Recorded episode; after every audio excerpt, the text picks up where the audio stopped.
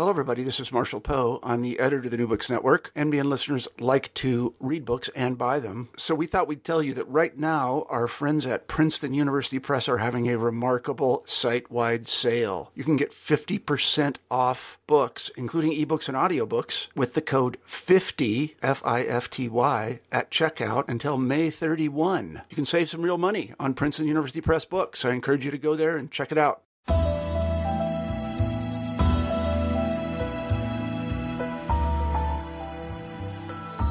This is Teddy Troy. Welcome to New Books in Public Policy, a new podcast from the New Books Network. This week, we're going to discuss tabloid medicine, how the Internet is being used to hijack medical science for fear and profit. It's by Bob Goldberg, a smart, interesting, and funny guy. And right now, here is the interview. We're here today with Bob Goldberg, or should I say more formally, Robert Goldberg, Ph.D., the author of the new and brilliant book, Tabloid Medicine, How the Internet is Being Used to Hijack Medical Science for Fear and Profit. I have read the book, and it is a fascinating and interesting read. It's worth everybody picking up. It's by Kaplan Publishing.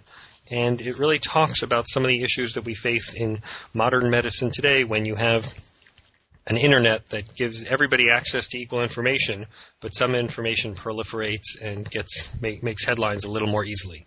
So with that, I'm going to open things up and have Bob join us on the call, and we'll have a conversation about his new book, Tabloid Medicine. Thanks for having me, Teddy, Bob. And thanks for reading the book.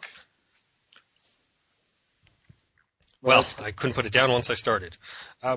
Can you tell me a little bit about what led you to write the book? And I know you talked a little bit about how your daughter was part of your thinking process. Can you talk about that a little, please? There were two things that prompted me to write the book. First, I had seen the effect of the unfettered dissemination of unscientific information on the Internet in my daughter's care.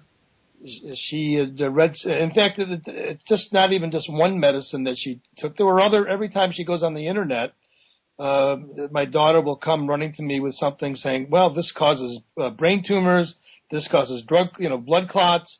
And in that one particular case in the beginning of my book, she really needed to take a medicine that would allow her to stabilize her condition and essentially, go on to live. And I found that it just wasn't the casual or chance encounter of information that over-dramatized the risks of medicines, but rather that there was a systematic effort on the part of people or movements that wanted to, as I say in my book, hijack medical science for their own agenda or because of their own cultural biases against medical technology. And that as a result, the traditional approach to science, which is sort of is more, somewhat collegial and based upon proving and reproving hypotheses, was being crowded out by these voices and having a direct impact not only on the welfare of someone like my daughter, but millions of people. Right, this systematic effort is an interesting thing and by certain people. So you're a little vague on that, and so I'd love to hear who are the people behind the systematic effort. But I'd also like you to go a little broader and just start by saying what the book's about, and then who are these people? Well, the book is really about how the public health has been compromised and harmed by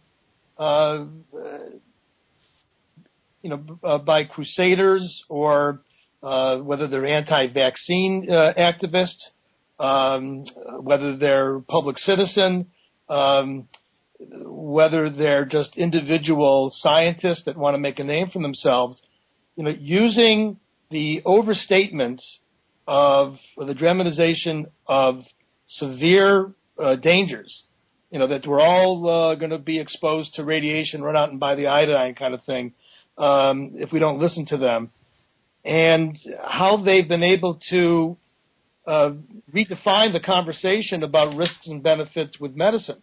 They would argue that they're trying to improve and keep the public health by making everything safe. But what I show in the book is that whether it's vaccines or antidepressants, diabetes medications or others, the public health impact has been twofold. First, in the short term, people are sicker, and in some cases they're dying more often as a result.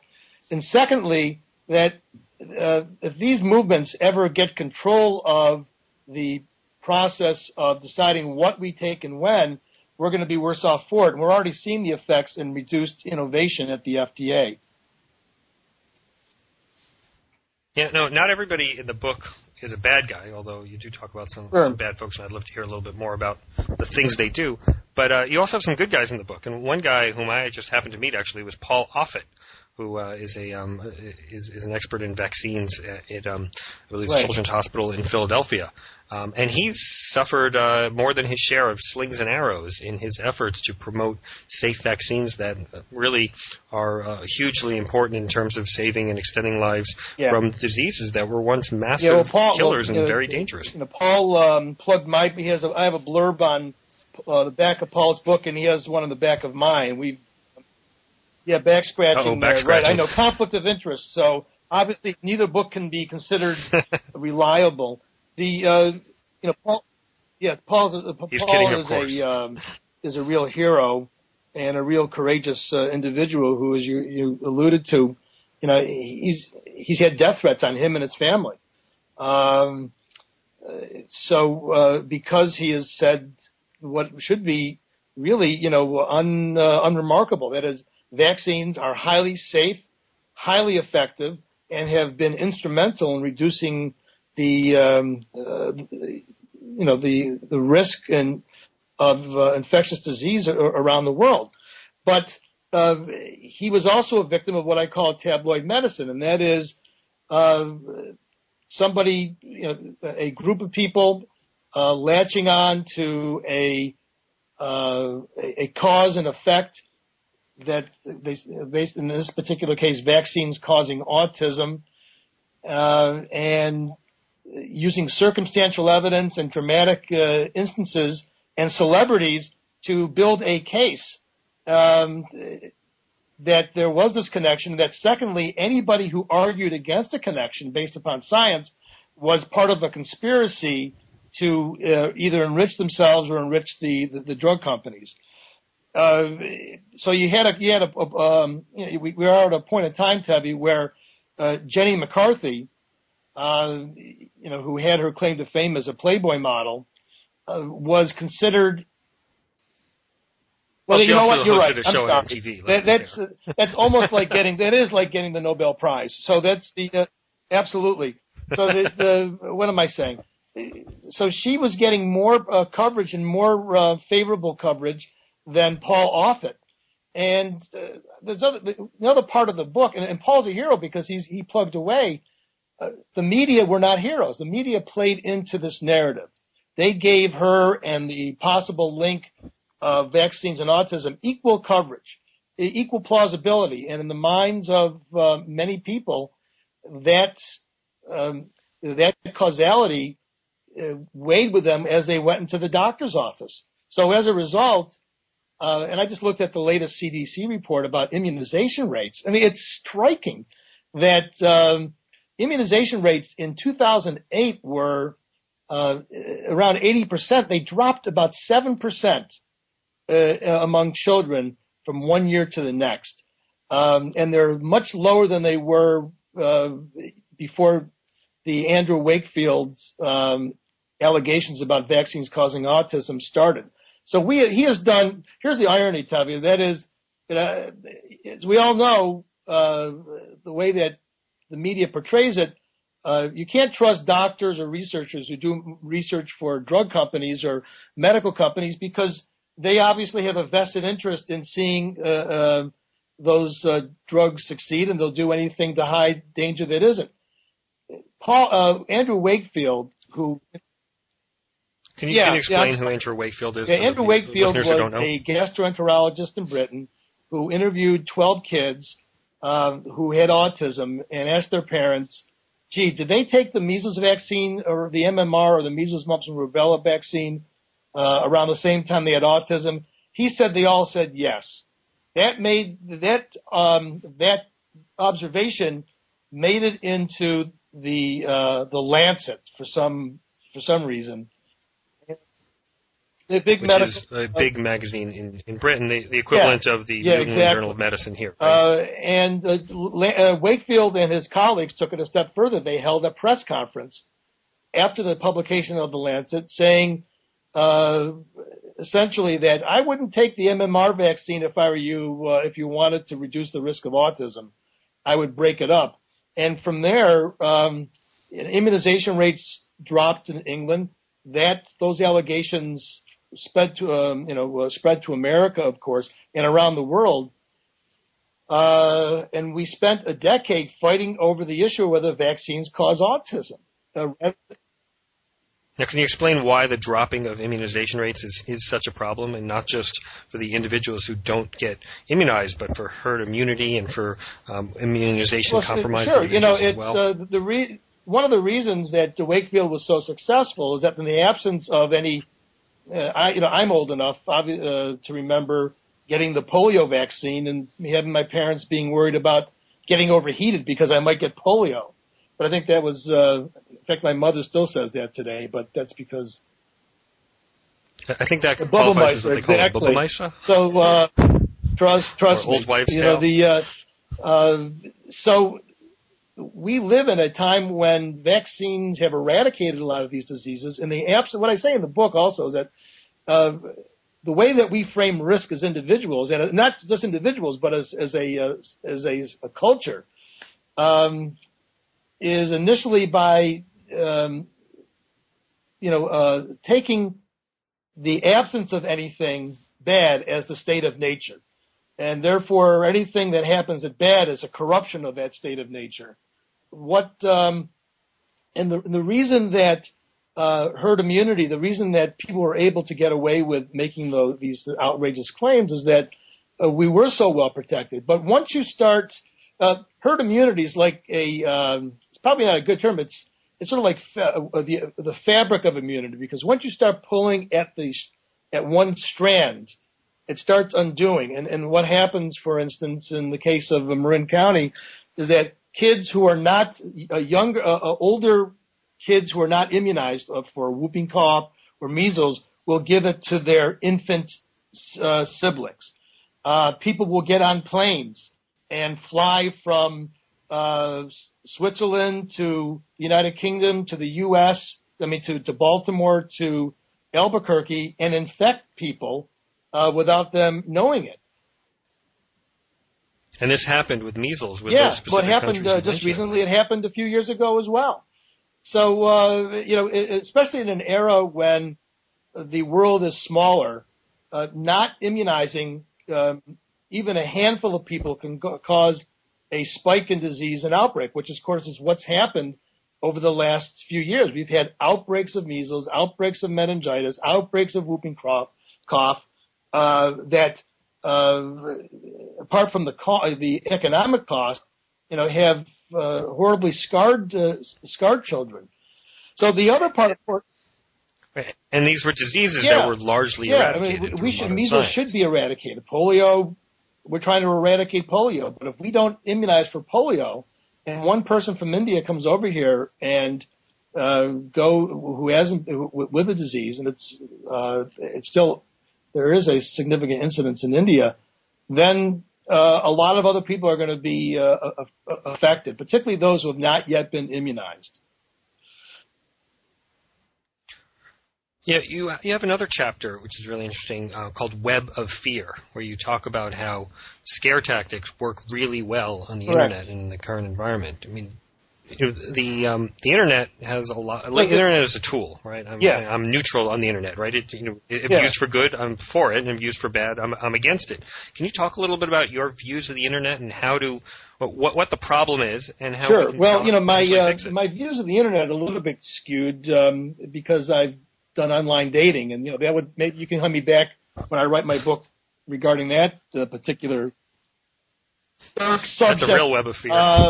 Of course, on the other hand, it's made fantasy baseball much more efficient.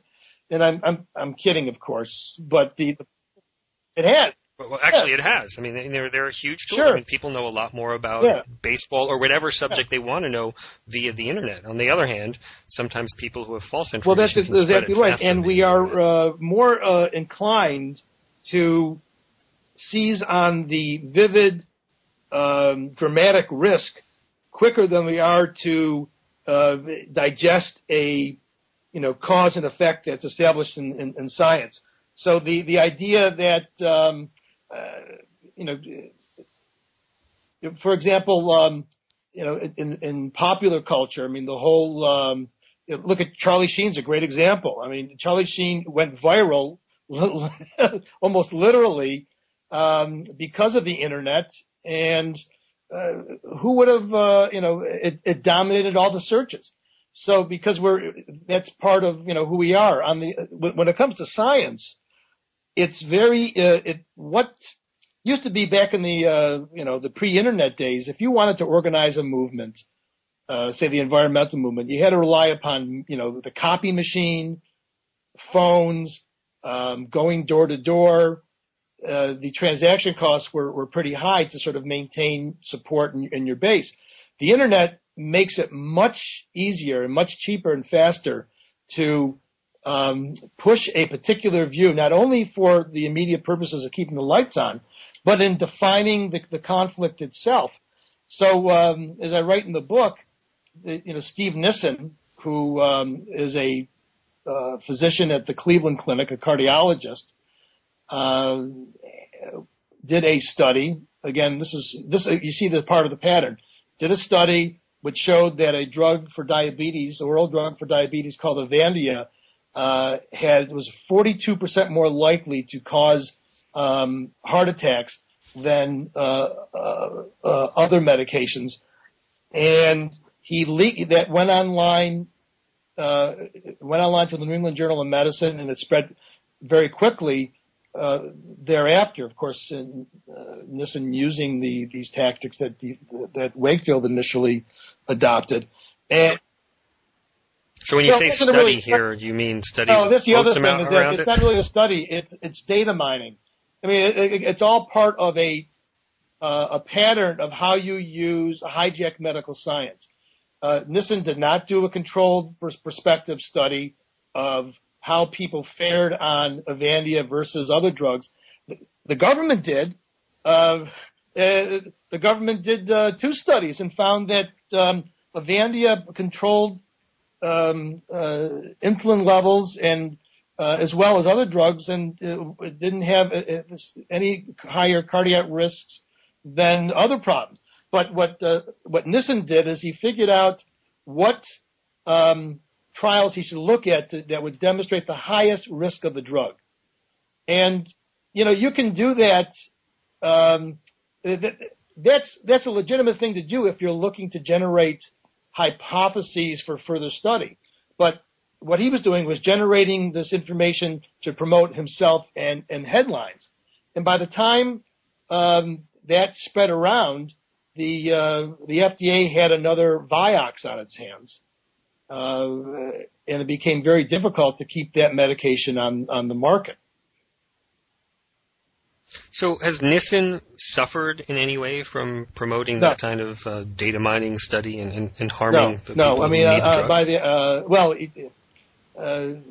As an aside, I think he had ambitions of becoming the FDA or running the FDA from his home office or something, but it never. I think you can't be toxic and be a government official.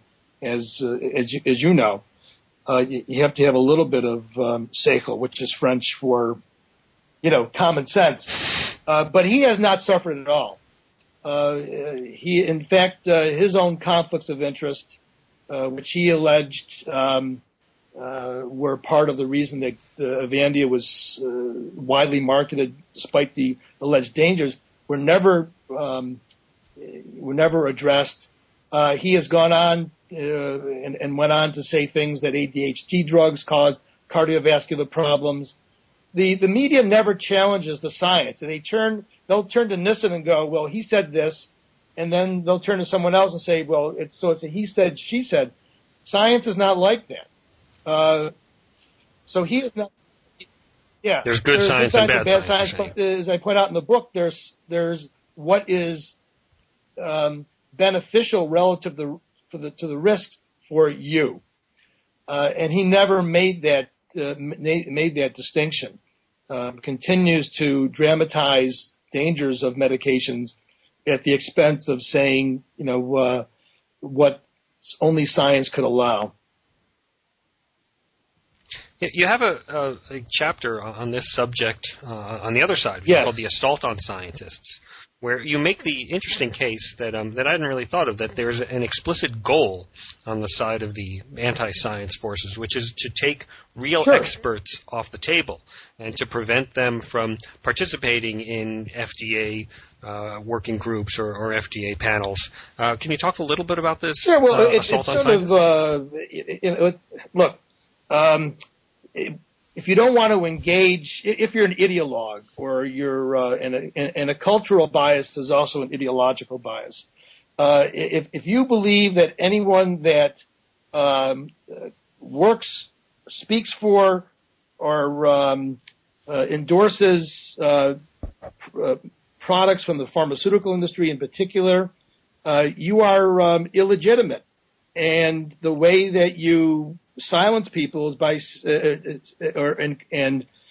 own the space entirely is by saying, oh, they're conflicted, therefore what they say has no merit. We can't trust them, which is so absurd. As I think I point out in the book, if that was the case, then everything we know about germ theory from Robert Koch and Louis Pasteur would be illegitimate, because Pasteur received funding from the beer and wine industry for his fermentation experiments, which were essential to his development of the theory. And obviously Pasteur was a crook, right? We can't trust. Are you telling me that Louis Pasteur took money from industry?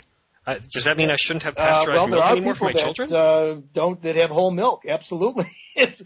And Pasteur, by the way, himself had his own beer and wine company, which was even more horrific. Yes, well, outrageous. And then, outrageous. And so that's the level to which the discussion goes to. And as a result, you don't.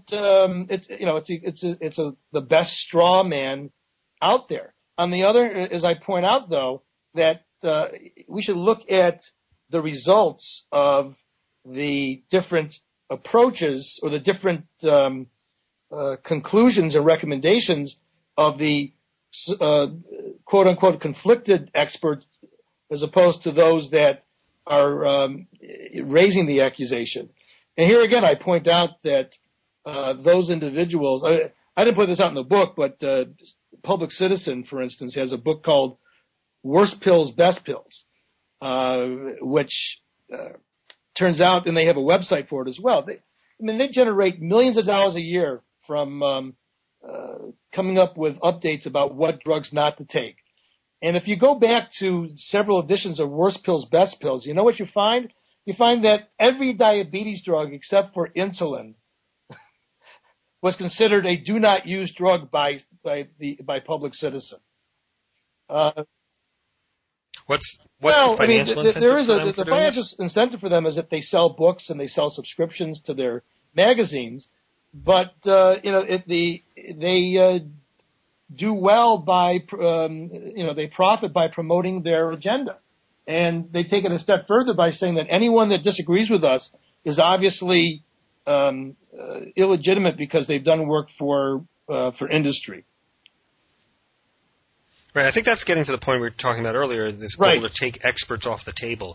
Why does Public Citizen or Center for Science and Public Interest or those type of groups, why do they want to take experts off the table? Well, they want to take off the table so that they can control the debate or the definition of what is safe and what's not safe, and that allows them to control the amount of innovation that is produced and how often we consume it, which is their goal. They have a cultural bias against medical innovation. Could we talk a little bit more about this innovation question? I mean, what's happening with innovation in the life sciences field in America, and what is the impact of your notion of tabloid medicine on that innovation? Well, the impact is very concrete in a negative sense.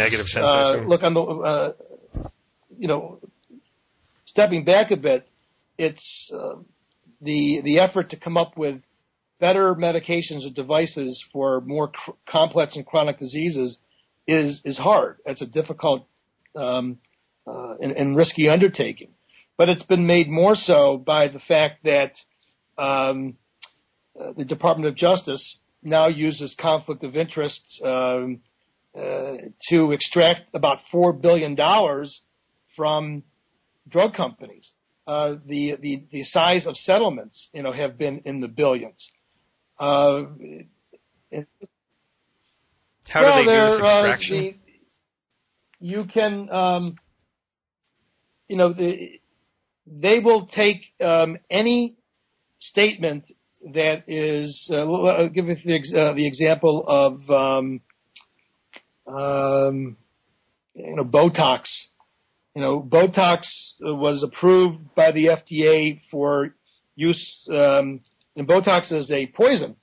It kills the nerves, but in a controlled, in the controlled formulation, it would allow kids with cerebral palsy to stop having spasms, allow them to eat. So, but there was another interesting off-label use for Botox. It reduced wrinkles, and it made a small fortune for the company, which they reinvested and so on. But especially in Beverly Hills, and Boca Raton. But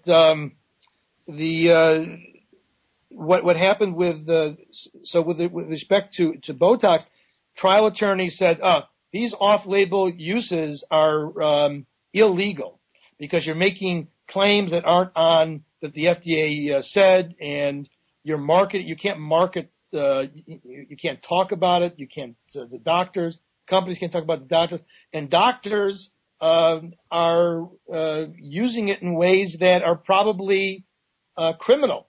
I mean, that was that's at least the essence of the suits. The Department of Justice has used that model to go after other companies to see with respect to their marketing practices. And I'm sorry.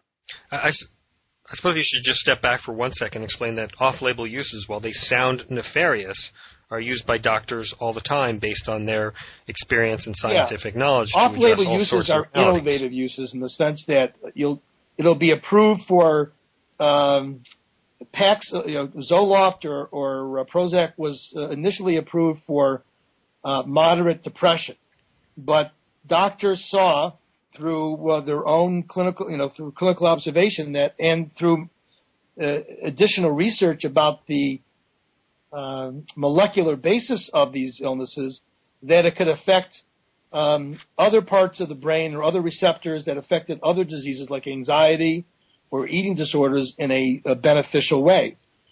If we had to wait for the FDA to approve every new use, the amount, a lot of people would be suffering, including children with cancer. I mean, most cancer drugs for children are used in an quote unquote off-label fashion. And it's, what has happened is that the conflict of interest in tabloid medicine people have, like you said, equated off-label with dangerous. And that also has had a huge impact on the health of many groups in America, and that's also raised the bar for innovation. It takes a lot longer to get a drug through the FDA because they want more studies. How long, on average, does it take to get a drug through the FDA? From the time that you, it can take up to 10 to 15 years, depending upon the amount of people that you have in the study and the kind of disease that you're targeting. But what's the other problem is that amount of time has not gone down the number of new medications hitting the market has declined since 2008. And we are really hitting we're in a crux now where it's not the science that's limiting us. It's tabloid medicine that is defining what is a safe and what is the risk benefit for each medication. I can't help but notice that 2008 was a presidential election year. There was a transition between 2008 and 2009 to a new administration. Are you saying that there's a correlation between the switch in administrations and or do you see a correlation in the switch in administrations and this reduction in the what I see medicines?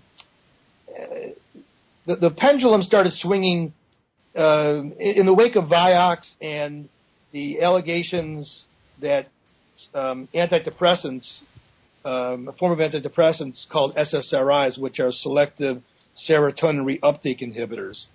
Now, those are the things in your brain that you regulate to hopefully address the issues of depression or anxiety.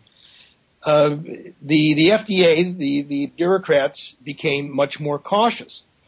At a time, ironically, when FDA Commissioner Mark McClellan and Janet Woodcock were developing something called the critical path, which basically said, look, let's take the science that's allowing us to individualize the development of drugs and targeting of specific paths or mechanisms for disease, and let's apply it to how we evaluate drugs so that we can reduce the number of people in clinical trials, get things out quicker, and then find out how they work in the real world. A lot of that was put on hold because of the overreaction to the Vioxx and the SSRI situation. And also in 2008, we had the Avandia issue. And I think with the new administration, I think there was an increasing bias towards risk aversion. And it's not just confined to the FDA, but to other agencies as well. So that, we now are in a situation where medications that have safer profiles than, say, aspirin or other kind of medications are being set aside because we want more data. Now, you talk in your book about this antidepressant issue, but you talk about it in the context of suicide. So this notion of tabloid medicine scaring people off antidepressants, you say has a link to more suicides. Is that how it works? Sure. Can you explain that? Let me give you a broader context. Again, going back to the two studies that CDC came out, life expectancy and death rates for all major diseases declined between 2008 and 2009, except in one category, teen suicide. The rate of teen suicide went up, and the number of teen suicides went up. Now, if you can go to the CDC, and you can see they now have very pretty detailed data about what types of medications were used and at what rate. And again, across the board, medications for heart disease, cancer, respiratory issues, uses went up. It declined in depression. So that correlation is pretty strong and has been sustained since the claims that SSRIs cause suicide were spread. And by the way, it's not suicide. It was suicidality, which is a very, very vague term to characterize outbursts of people that are depressed in clinical trials. And even the media initially rarely made the distinction between suicide and suicidality. Headlines were SSRIs linked to suicide. And what's happened is, ironically, yes, it has. The decline in the use of medications has led to an increase in suicide, so that it is now the 10th leading cause of death in the United States. And it's not just a problem with teens. I mean, it's a problem with the U.S. military as well. A huge problem, which I didn't go into the book, but you pointed out that indeed the utilization of these medications in treating people coming back from combat is essential, but they're being misprescribed and underused as a result of this. Scary stuff. Well, Bob, we're about at the end of our time, but I have a signature question that I like to ask at the end of each one of these New Books in Public Policy podcasts, which is, if you were czar for a day, what would you do? What policies would you initiate that you've learned about or come up with as a result of writing your book? I think I would make a policy that scientists would have to be much more out in front in discussing the risks and benefits of things more clearly, and do it in a way that is not politically pressured. It's not a grand gesture, but I'm a limited government kind of guy. And I think that I would have government agencies and the Congress hold oversight hearings on the unregulated speech that is being passed along in the form of tabloid medicine.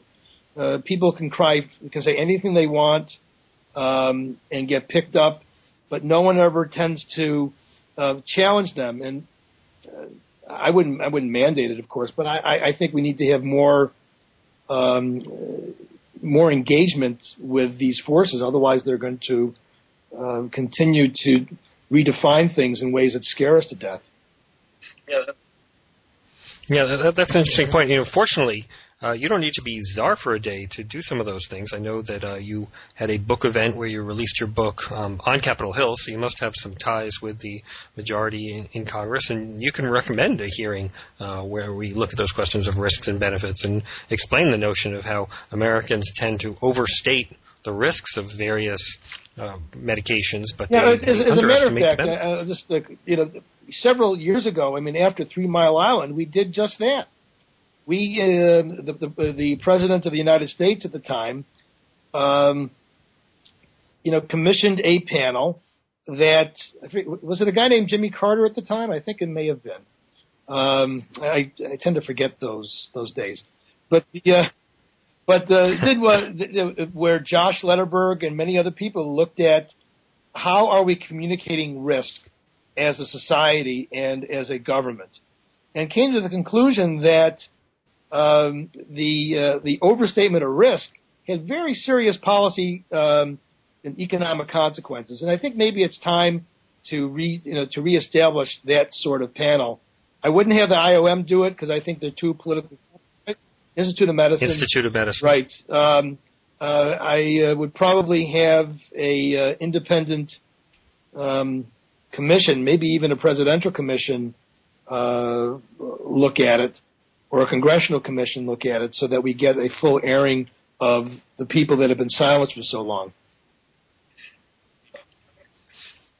Well, I think you've raised some really interesting points. It is an excellent book. It is called Tabloid Medicine, How the Internet is Being Used to Hijack Medical Science for Fear and Profit.